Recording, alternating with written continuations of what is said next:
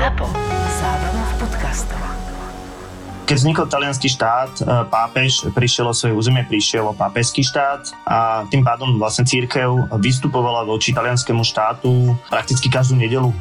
Hej, takže Mussolini veľmi dobre vedel, že ten vplyv cirkvi v Taliansku je veľmi dôležitý a vôbec v celom regióne, tak sa s pápežom jednoducho dohodol. Dohodol sa na vzniku Vatikánu, môžeme to tak úplne v jednoduchosti povedať, takže pápež získal to maličké územie v strede Ríma. Tá kritika zo strany cirkvi skončila. A hlavne ich využila ako keby vo svoj prospech. Potom už v podstate kňazi po celom Taliansku kázali v prospech Mussoliniho, čo bola fakt veľká sila propagandy. Veľmi dôležitá vec. Ešte samozrejme pred lateránskymi zmluvami sa druhýkrát ožení s tou istou ženou ako cirkevným sobášom napríklad, hej, čiže proste aby potvrdil ten svoj príklon k cirkvi a samozrejme cirkev bude podporovateľom bohužiaľ fašistov v Taliansku alebo teda toho režimu, aj keď treba povedať, že asi moc nemali na výber. No natadil si mi s tou manželkou druhou na vôbec Mussoliniho vzťah k ženám. Sa zamiluje do svojej nevlastnej sestry. Na vysvetlenie jeho otec po smrti Mussoliniho matky si zoberie ženu, tá bude mať dcéru. A Mussolini sa do nej zamiluje. Jej meno je Rakele, alebo teda po slovensky asi Rachel. A všetci ho od tohto zväzku budú odhovárať. Mussolini si zoberie druhú ženu, Idu, s ňou bude mať aj syna. Neskôr, keď bude už dúče, tak nechá zničiť všetky dokumenty o tomto manželstve, teda dokonca nechá zničiť aj túto prvú ženu. Zavrie do blázinca, kde aj za pomerne záhadných okolností zomrie. Rovnako nechá odstrenieť toho svojho syna prvého, Benita, mimochodom. A bude usmrtený vlastne injekciou. Už v roku 1915 si zoberie teda tú druhú ženu, práve túto svoju nevlastnú sestru. S ňou bude mať 5 detí a bude to v čase toho talianského fašizmu prezentované ako super ideál talianskej rodiny. A Mussolini bol ale v skutočnosti veľký sukničkár, a to sukničkár je asi slabé slovo, a mal stovky žien, stovky mileniek. Romulus a Remus sa vybrali na miesto, kde ich kedysi našla Vlčica. Nevedeli sa však dohodnúť na tom, po kom z nich sa bude nové sídlo volať, a tak sa medzi nimi rozhorel spor. Poslednou kvapkou bolo, keď Remus prekročil zamýšľanú líniu Romulových hradieb. Tak nech v budúcnosti zhynie každý, kto prekročí moje hradby, vyhlásil Romulus potom, ako svojho brata zabil. Mesto potom dostalo Romulovo meno. Dodnes je známe ako Roma, teda Rím. Bratovražedný spor Romula a Réma na zlatej dvojuncovej minci nájdete v predajni Českej mincovne v Bratislave na Suchom mýte 1 alebo v e-shope Česká mincovna.sk. No a toto sú historik Jura Jeleň a Kristína Paholík Hamárová. Predstavme si Taliansko po prvej svetovej vojne. V akej situácii, čo sa tam deje, prečo vôbec tam prichádza k nejakej výmene moci a vládneho systému? Musíme začať ešte s Talianskom pred prvou svetovou vojnou, aby to bolo jasné. Taliansko vznikne počiatkom 60. rokov 19. storočia a bude to krajina, ktorá síce budeme liberálny systém, ale ten systém sa tu nie veľmi etabluje, respektíve nebude veľmi populárny, tak by som povedal. Bude tu dochádzať k častým striedaniam vlád, častým striedaniam a ministrov a nevytvorí sa tu nejaký systém politických strán, dajme tomu, ako je to v Anglicku, že sú tam dve strany, alebo v Spojených štátoch amerických. Prvá svetová vojna, keď vypukne, tak Taliansko bude mať od nej veľmi veľké očakávania, bude chcieť mať veľké územné zisky, hlavne teda na Jadrane, pre lepšiu predstavu dnešné Chorvátsko, a prinesie obrovské sklamanie, pretože Taliansko síce bude považované za víťaza vojny, ale tie územné zisky neprídu. Ten prvý povojnový rok 1919, bude rokom veľkých sklamaní a Taliansko aj veľkého chaosu.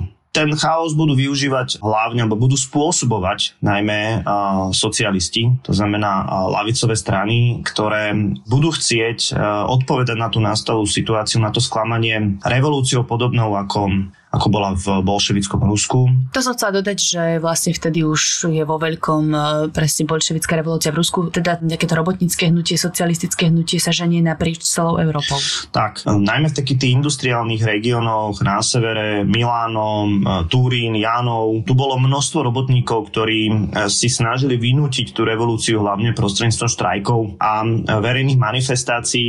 V uliciach to naozaj vrelo. Samozrejme nepracovalo sa, takže tá pomerne nestabilná nestabilná vláda, ktorá najmä tomu v tom roku 1919 vládla, mala veľký problém toto zvládnuť a nastoliť poriadok v uliciach. Ja by som ešte dodala, že tam v tom čase vlastne bolo kráľovstvo. Na čele Talianska bol kráľ. Nie len, že vláda to nezvládala, ale tak mala sa tam ešte aj iných predstaviteľov. Áno, áno. Aj keď teda bola to v podstate konštitučná monarchia, to tak môžem nazvať, takže kráľ mal...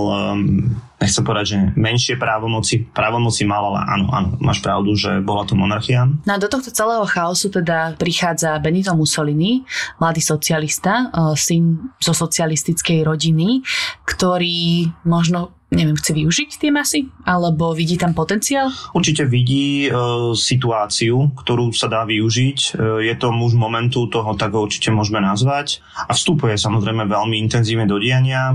Práve v tom roku 1919 sa budú vlastne konať prvé parlamentné voľby. Tie voľby v podstate len znásobia problémy. Socialisti zoberú 1/3 hlasov a prakticky akože nikto v tom parlamente nemá nejakú výraznú väčšinu. Tým pádom aj tá vláda zostáva veľmi nestabilná. No a práve do toho prichádza tá aktivita Benita Mussoliniho, ktorý úplne v rýchlosti povedané začne zakladať tzv. Fasci di Combattimento, alebo teda bojové zväzky. Dobre, čo to znamená? Čiže on organizuje tých ľudí, ktorí sú v uliciach?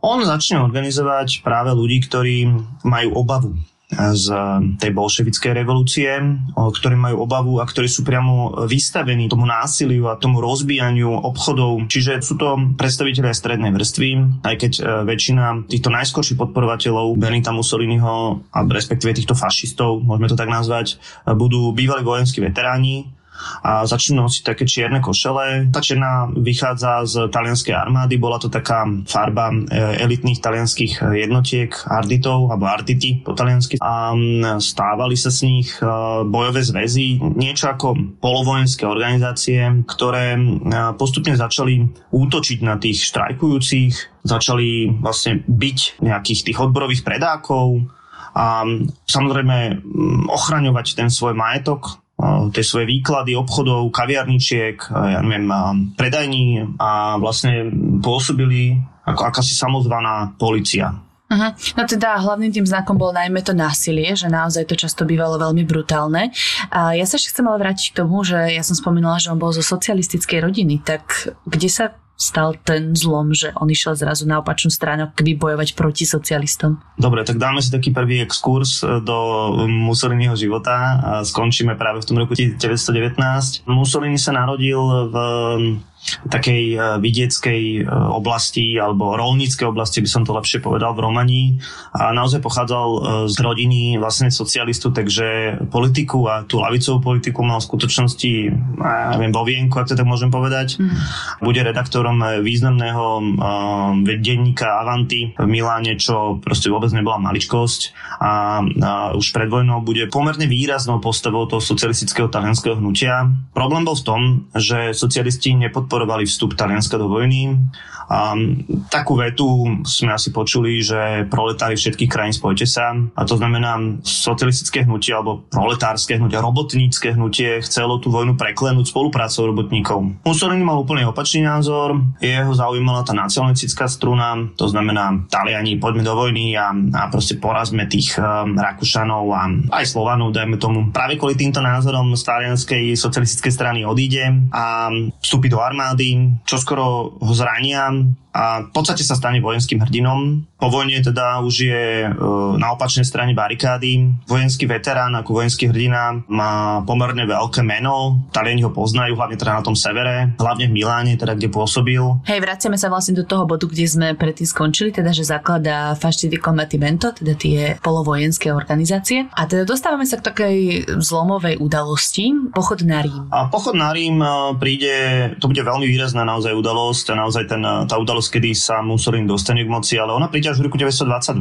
Takže medzi rokom 1919 a 1922 to sú 3 roky, kedy to, môžeme povedať, fašistické hnutie prejde istým vývojom. Spočiatku to bude hnutie, ktoré bude proti všetkým. Proti cirkvi, proti bolševikom, proti monarchii. Pri voľbách, ktoré sa budú konať, Mussolini absolútne neúspeje a bude to vlastne totálny neúspech. Takže trošku musí zmeniť svoje pohľady, svoje myšlienky a práve v tom roku 1920 naozaj vytvorí tie fašistické ideály a keďže sa cíti stále silnejšie a silnejšie, tak sa rozhodne pre násilný čin, ktorým bude práve také demonstratívne pochodovanie na hlavné mesto, kde zorganizuje niekoľko desiatok tisíc fašistov, ktorí majú teda vlastne pochodovať na hlavné mesto a vynútiť si prevzatie moci pre Mussoliniho. Ale možno ani sa Mussolini nečakal, že sa to tak dobre zvráti v jeho prospech. 3. november 1922, denník Jane Harrow, pobočníčky Lady Sibyl Grahamovej,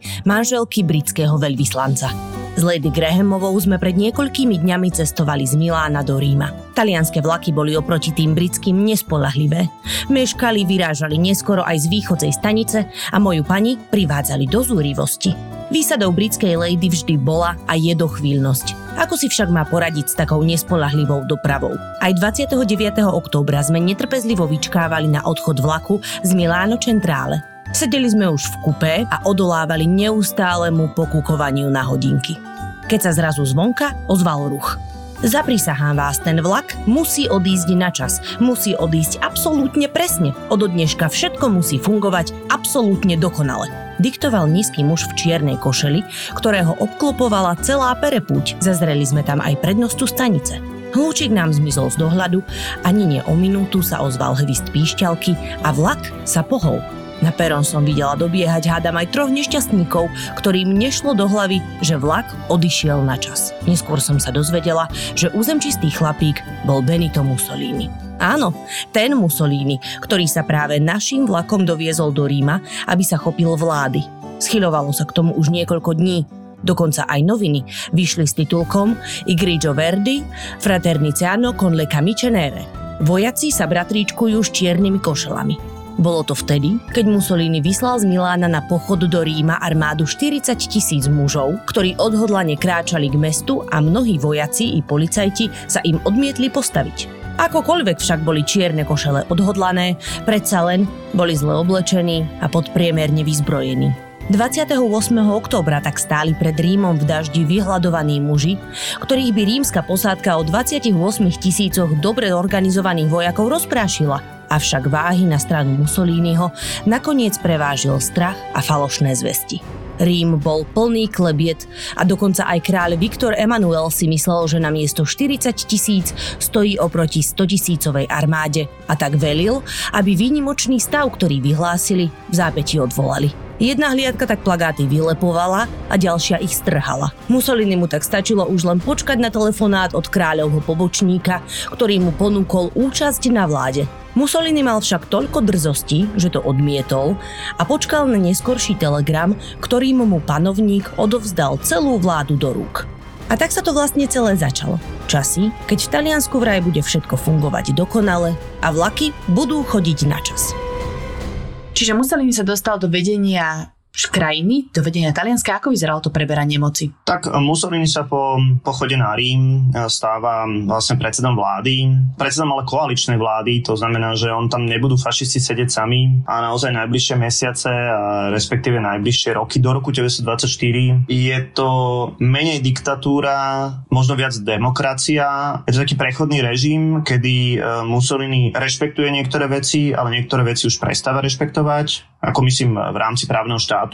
V podstate násilie, ktoré sa objavuje v uliciach, má Mussolini pod kontrolou. To neznamená, že ho z času na čas nevyužije. Samotné hnutie sa pretvára na celoštátnu stranu, ktorá je pre všetky triedy. Čiže dá sa povedať, že tie polovojenské organizácie, ktoré dovtedy pôsobili v uliciach, sme sa bavili o tom, ako ochraňovali obchodíky a tak ďalej, sa teraz dostávajú do parlamentu a vieš, prezlečú čierne košele za biele, alebo ako? Niektorí z tých vodcov tých skvadier, ako ich môžeme nazvať. No áno, vstúpia pekne do politiky a budú sedieť v parlamente. Samozrejme tí bitkári, no oni radí to násilie stále, takže obľúbeným nástrojom týchto skvadier bol obušok, ale vec, ktorú naozaj dosť často riešili, tak nalievali svojich nepriateľov ricinovým olejom s tým, že očakávalo sa teda, že budú mať hnačku, respektíve, no proste bolo to preháňadlo a keď sa takto človek s exkrementami v ťah objavil na ulici, tak ho samozrejme fotografovali a ukazovali ho svetu, že pozrite sa, jak ten váš socialistický vodca vyzerá. Okrem toho dávali aj tým svojim nepriateľom zjesť ropuchy, a živé opuchy. Takže aj toto bola forma poníženia a musím povedať, že v jednom momente naozaj uchopil a mal toto násilie pod kontrolou, ale to neznamená, že úplne zmizlo z ulic. Druhá vec, začal budovať kult svojej osobnosti a naozaj veľmi intenzívne využíval propagandu. Môžeme kľudne povedať, že bol diktátorom, ale rešpektujúcim isté právomoci, napríklad kráľa. Tie oddely postupne začal pretvárať na políciu a samozrejme vo voľbách v roku 1924 už vychádza so 66% ako víťaz voľby. Čiže tá diktatúra začína v júni 1924 po voľbách, kedy fašisti zavraždili opozičného poslanca a Matteottiho. Matteotti bol veľký kritik fašistického režimu. Zavraždili ho asi tak, že ho uniesli vlastne z Ríma skupina fašistických hrdlorezov a zabili ho priamo ešte v aute. Zakopali ho v takom hrobe za Rímom, avšak jeho telo bolo veľmi rýchlo nájdené a celá vražda odhalená. Nikdy sa nedokázala Mussoliniho priama účasť, že či o tom vedel, nevedel. To v podstate v tomto prípade vôbec nie je dôležité. Jasný signál o tom, že Mussolini alebo jeho režim sa nestráni násilia. Inak vyslúžil si za to pomerne veľkú kritiku aj zahraničného spoločenstva, ale kľudne môžem povedať, že toto je začiatok takej tej skutočnej diktatúry. Ale nič sa s tým neriešilo, predpokladám. Nič sa s tým neriešilo. Mussolini bude posielať Matteottiho v dobe peniaze celý život, ale reálne nikdy sa tá vražda nevysvetlila. Dobre, tak poďme teda k tej jeho vláde. Začala by som možno zahraničnou politikou. Spomínal si, že Taliansko malo také rozpínavé momenty predtým, že naozaj chceli ovládnuť Jadran a tak ďalej. Tak ako sa to zmenilo po nástupe diktatúry? Mussolini bol na tejto pôde zahraničnej politiky naozaj veľmi úspešný. Balkán, respektíve Jadran ako taký už bol zabratý. Vzniklo tu kráľovstvo Srbov, Chorvátov a Slovincov, neskôr premenované na Jugoslaviu, takže tá ďalšia cesta moc neviedla. Ale prenikal, dajme tomu, do Grécka, zorganizoval inváziu na Korfu. To bol prvý územný zisk Mussoliniho. Postupne sa vlastne zrodila taká myšlienka obnoviť Rímske impérium. A Mussolini naozaj chcel vytvoriť znova Rímsku ríšu s tým, že teda Stredozemné more bude Talianské more, aj ho tak nazval, Mare Nostrum. A Taliani v tom čase ovládali Líbiu. Líbici sa dosť búrili. Za čas Mussoliniho vlády bude vďaka represáliam povraždených možno až polovica populácie Líbie. Takže hrozné veci. Hovorilo sa, že tí vodcovia toho líbyjského hnutia boli jednoducho vyhazovaní z lietadiel. Oni potom sa snažili expandovať aj ďalej, trošku južnejšie v Afrike, do Etiópie, do Habešu. Vojna v Etiópii bude takou odvetou zhruba pred 40 rokmi, čiže na konci 19. storočia sa o tom Taliani už raz pokúsili obsadiť Habeš alebo Etiópiu. Tentokrát v roku 1935 opätovne začnú tú vojnu a použijú brutálne násilie, použijú chemické zbranie a napokon tú Etiópiu obsadia. Bude to ďalší úspech Mussoliniho expanzívnej politiky. Samozrejme, medzinárodné spoločenstvo reaguje a bolo uvalené embargo na Talianov, ale Mussolini si z toho nič nerobil. 13. apríl 1924. Denník Matea Brambíliho, zamestnanca Paláco Venécia. Nič veľmi nové sa v mojom živote nedeje. Giulia je zdravá a rozkošná. Moja malá princípesa je to najkrajšie dieťa na svete. Giuseppina je s ňou ešte doma a ja sa o ne obe starám. V práci mám o zábavu postarané. Signore Quinto Navarra nás všetkých riadi pevnou rukou, ale je to rozvážny a spravodlivý muž, preto preňho pracujem rád. Aj keď by som vlastne nemal hovoriť, že pracujem preňho, keďže sa starám o pohodlie a potreby tučeho.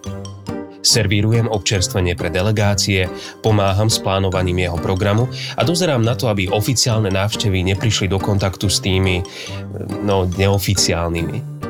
Mussolini má do svojich priestorov totiž aj súkromný zadný vstup. Nevchádzajú ním delegácie, tie prichádzajú hlavným vchodom, ale tie iné návštevy ho využívajú denne. Oficiálne návštevy Duce prijíma v sále Mapa Mondo, ktorý pomenovali podľa azda prvého glóbusu zmenšeniny Zeme, ktorý v ňom vystavujú. Inak tam nebolo takmer nič. V miestnosti trónil 4-metrový stôl, spoza ktorého k návštevám prehovárala len Mussoliniho silueta, keďže bol umiestnený pred oknom.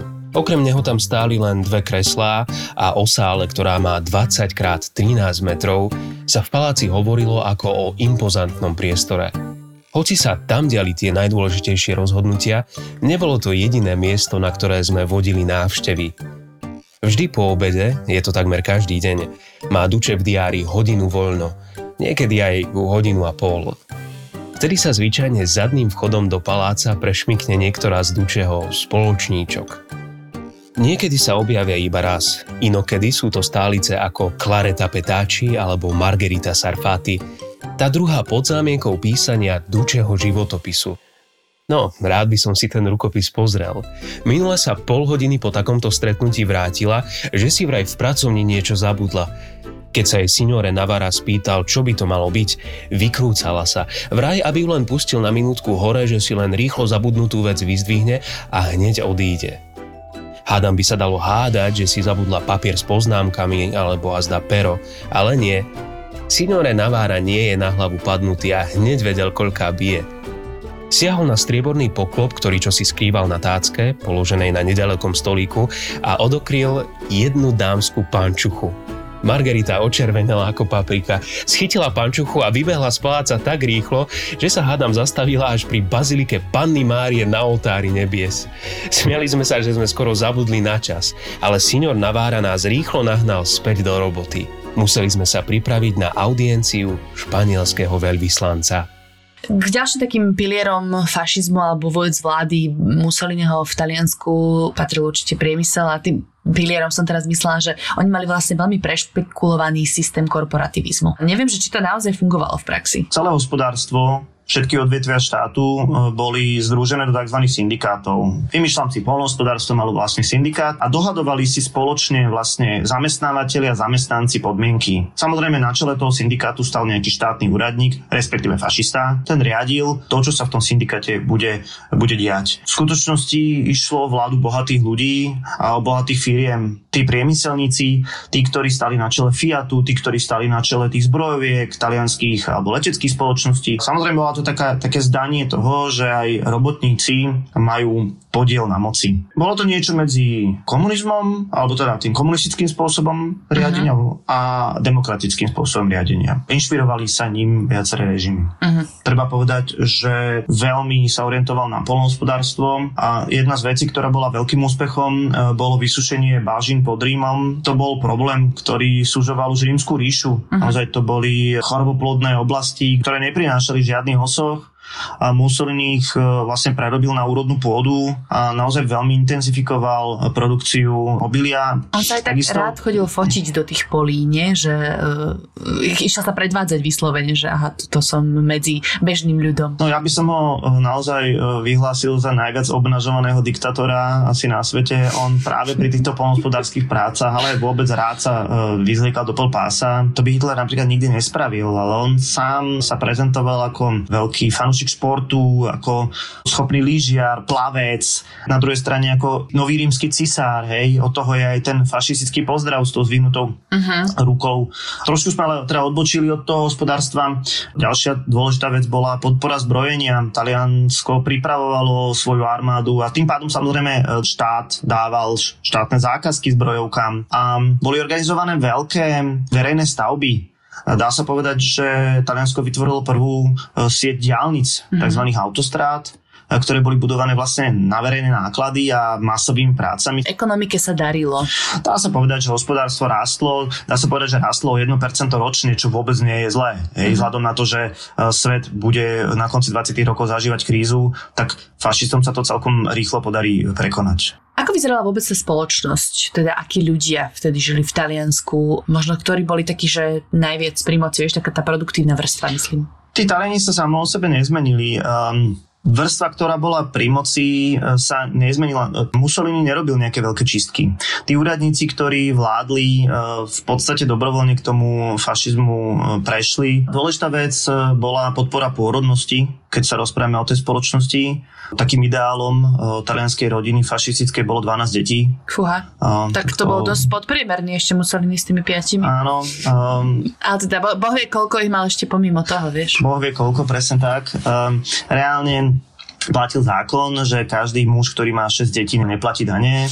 A vôbec sa ten fašizmus ako ideológia orientovala na mladých ľudí a na presne mnohopočetné rodiny s deťmi, nie? Keď sa rozprávame o tej orientácii na mladých ľudí, tak v roku 1926 vznikla tzv. Balela, polovojenská detská organizácia, niečo ako Hitlerjugend v nacistickom Nemecku, kde školopovinné deti mali do toho vstúpiť. Aby sme si to vedeli predstaviť, tak oni nosili také uniformy a oslovovali vodcu, do čoho naozaj to vymielanie mozgov tam fungovalo. Učili sa bojovať najskôr s drevenými zbráňami, stávať stány a prežiť v prírode. Jednoducho výchova k brannosti. Ešte jednu vec som chcela spomenúť, ktorá podľa mňa celkom ovplyvnila spoločnosť a možno aj Mussoliniho popularitu, a to bolo vysporiadanie sa s mafiou. No áno, tak to je taká vec, ktorá súvisí s tajnou policiou OVRA, aby sme si zase nemysleli, že Taliansko bol teraz nejaký slobodný štát. Bola to diktatúra, kde od toho roku 1924 všetky opozičné strany boli zakázané, respektíve všetky strany boli zakázané, a táto tajná polícia tých svojich, môžeme ich dať do jednej kopy. Či už to boli politickí nepriatelia, alebo to boli vyslovene kriminálnici, likvidovala, respektíve posielala do vyhnanstva, najčastejšie na Dodekánske ostrovy. Takže ten autoritatívny silný režim tu bol, aj keď nebol taký brutálny ako napríklad v Nemecku. Uh-huh. Tak ale to je aj to vôbec vysporiadovanie sa s nejakými násilným v uliciach, o čom sme sa bavili predtým, že teda Mussolini sa snažil to nejakým spôsobom do poriadku, a to podľa mňa súvisí s tou mafiou. Len ma zaujalo teda, že to sú presne tí Taliani, ktorí odišli do Ameriky začiatkom 20. storočia. Hej, máme všetci, teda neviem či všetci, ale tak poznáme film Krstný otec, tak preto mi to prišlo také zaujímavé, že to je vlastne z tohto obdobia. Áno, ono to tak trošku aj súvisí s tým, že naozaj väčšina z tých mafiánov, povedzme tých amerických mafiánov, pochádzalo z juhu, zo Sicílie, a Mussolinimu sa podarilo vlastne preniknúť aj sem. V podstate mu sa podarilo ako prvému zjednotiť to taliansku skutočnosti, lebo Taliansko je dodnes, alebo môžeme povedať dnes opäť, rozdelené na sever a juh. A za Mussoliniho to neúplne celkom platilo. Naozaj on tým autoritatívnym režimom to Taliansko zviazal, a nerad by som bol, aby z toho vychádzalo to, že to bol teraz nejaký liberálny štát, v žiadnom prípade. Podcast Tak bolo ti exkluzívne prináša Česká mincovňa. Česká mincovňa SK. Predtým, ako sa dostaneme teda ku koncu Mussoliniho aj vôbec fašizmu v Taliansku, ešte by som sa zastavila iba tak nakrátko pri umení. Tak ako každý takýto autoritatívny režim využíval umenie na svoju propagandu, Mussolini sedel futurizmus, takáto avantgarda, ktorú považoval za dobrú z toho hľadiska, že futuristi vyhlasovali vojnu za dobrý spôsob riešenia sveta. Vojna všetko zničí a potom treba všetko znova vystavať. Uh-huh. A popri tom Mussolini dosť často teda imitoval tie stavby rímskeho cisárstva, to znamená monumentálne námestia, mosty, budovy. Je zaujímavé, že niekoľko z nich stojí v Ríme dodnes. Hej. A aj dokonca s nápismi, ktoré oslavujú Mussoliniho meno. Áno, je tam ten víťazný stĺp, na ktorom je napísané Mussolini Dux. Je to taký trošku problém s tým vysporiadavaním sa s Mussolinim v Taliansku.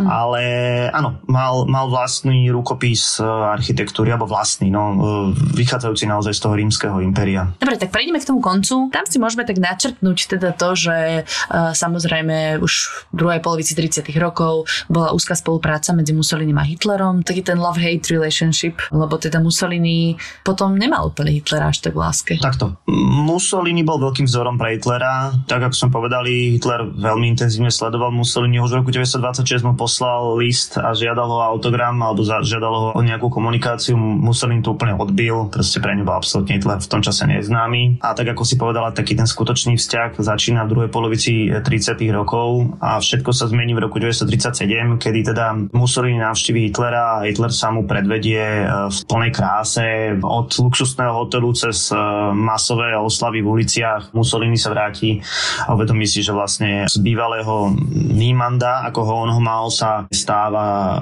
vodca národa, ktorý má naviac, alebo ktorý má návrh v porovnaní s tým talianským. Takže začína ho obdivovať, aj keď teda Hitler mal pravdepodobne Mussoliniho radšej ako Mussolini Hitlera, to je jasné. Od roku 1938 je spojenectvo medzi Berlínom a Rímom a a Mussolini sa dostáva pod Hitlerov tlak, pod Hitlerov vplyv.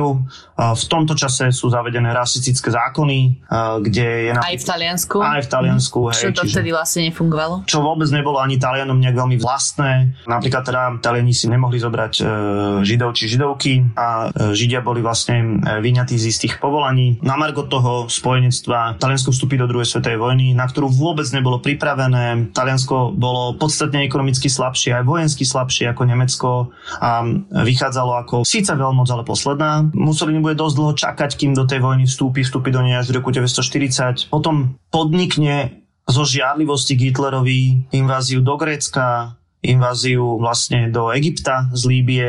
Obe skončia katastrofou s tým, že Hitler musí Mussolinimu vlastne zachraňovať krk. Tu už sa začína katastrofa toho režimu celého. Zlomom bude rok 1943, kedy teda sa tá vojna láme. Američania a Veľká Británia sa najskôr vylodia v Severnej Afrike, potom na Sicílii, potom na juhu Talianska. Mussoliniho režim je v tomto momente absolútne nepopulárny a napokon je teda zvrhnutý. Dokonca aj vlastný zať sa voči nemu postaví, za čo neskôr zaplatí smrťou. Taliansko sa snaží vyjednávať so spojencami a snaží sa prejsť na druhú stranu. Opäť do toho zasiahne Hitler.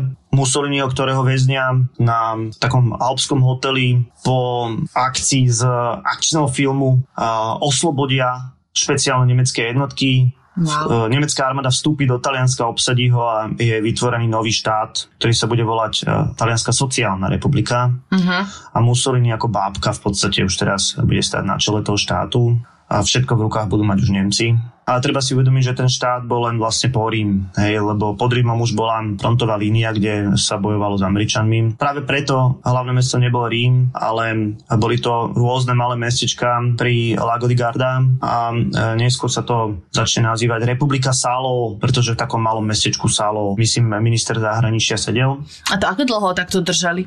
Zhruba 2 roky. Republika Sálov skončí v apríli 1945, keď Mussoliniho chytia partizáni, popravia ho. To je koniec samotného talianského fašizmu. Koniec Mussoliniho. Samozrejme aj koniec vojny v Taliansku.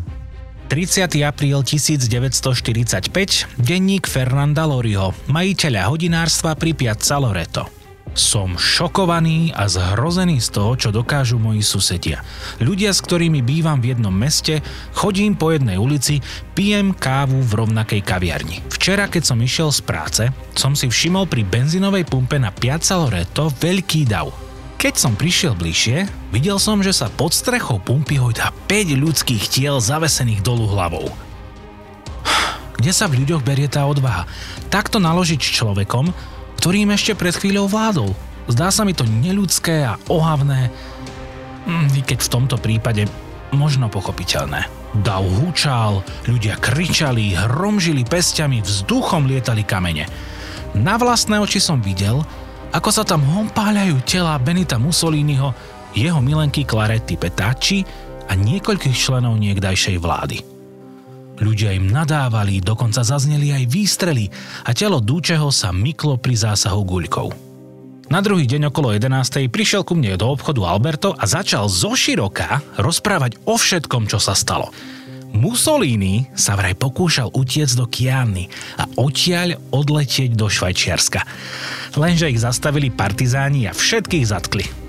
Mussolini sedel na korbe nákladného auta a bol preoblečený do uniformy radového nemeckého vojaka. Lenže jeho tvár bola príliš známa, takže razom zistili, o koho ide.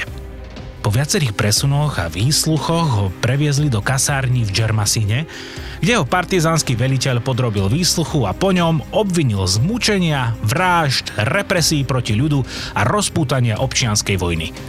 Mussolini to popieral, bránil sa, že vraj to všetko robili Nemci. To najdôležitejšie sa však zomlalo až na druhý deň, keď sa partizáni s Mussolinim a jeho milenkou Claretou Petacci vydali na ďalší presun. Zastavili sa v dedine Giulino di Mezzegra a väzňov zavreli v dome istého roľníka De Mario. Zrazu im však do izby vtrhol muž, ktorý povedal, že ich prišiel zachrániť. Bola to však pasca, lebo v skutočnosti išlo o partizána a komunistického funkcionára, ktorý mal pri sebe príkaz na Mussoliniho okamžitú popravu.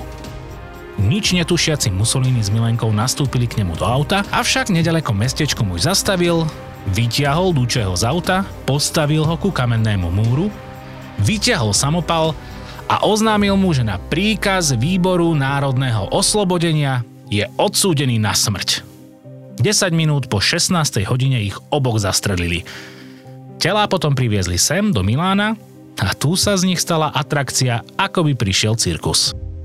Čo sa stalo s Mussoliniho telom vlastne po tej vražde, po tej poprave? Lebo je to celkom zaujímavé, ako sa Taliani vôbec vysporiadávajú s jeho osobnosťou v dejinách. Po poprave bude zavesené na takú konštrukciu benzínovej pumpy a ľudia sa na ňom vyřadia. Jeho telo bude pochované na niekoľkých miestach, napokon ho pochovajú v jeho rodnej dedine, a čiže bude mať normálny hrob, ktorý sa samozrejme stane aj nejakým symbolickým miestom, pietným miestom pre hrstku jeho bývalých spolupracovníkov, respektíve jeho podporovateľov, a ten hrob je dodnes na mieste. Takže takéto vyrovnanie s Mussolinim asi neprišlo v Taliansku. Nebolo povedané, že toto je zlé a na toto treba zabudnúť. Dôkazom toho sú aj tie stavby Mussoliniho, ktoré sme spomínali v Ríme. Dôkazom je aj tá jeho hrobka. Veľmi zaujímavé je, že jeho vnúčka, Mussoliniho vnúčka, bola vlastne súčasť parlamentu, poslankyňa v parlamente. Áno.